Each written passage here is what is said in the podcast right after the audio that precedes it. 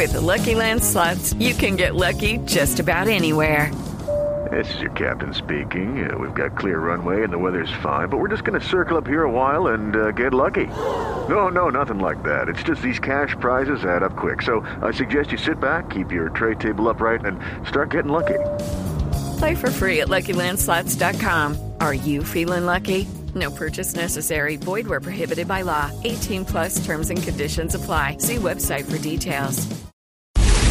3 de la tarde, 32 minutos. A esta hora el gobierno comienza a definir el presupuesto general de la nación para el próximo año. El vicepresidente de la República propinó una dura advertencia al presidente Santos por eventuales recortes al presupuesto de educación e investigación.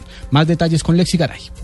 El vicepresidente Angelino Garzón advirtió al presidente Juan Manuel Santos que no debe reducir el presupuesto de la nación en 2015 para educación, ciencia y tecnología. En un claro reclamo por el eventual recorte financiero para el funcionamiento de Colciencias, Garzón aseguró que esa decisión sería un retroceso para el país. Recomendación pública al señor presidente de la República como vicepresidente. Yo le estoy diciendo al presidente Juan Manuel Santos, presidente, por favor, no se le vaya a ocurrir disminuir el presupuesto para educación, para cultura, investigación ciencia y tecnología, porque disminuir el presupuesto sería un retroceso para Colombia. La advertencia llega minutos antes de que inicie la reunión convocada por el primer mandatario en Casa de Nariño para definir el borrador del presupuesto nacional que el gobierno pondrá a consideración del Congreso. Lexi Garay Álvarez, Blue Radio.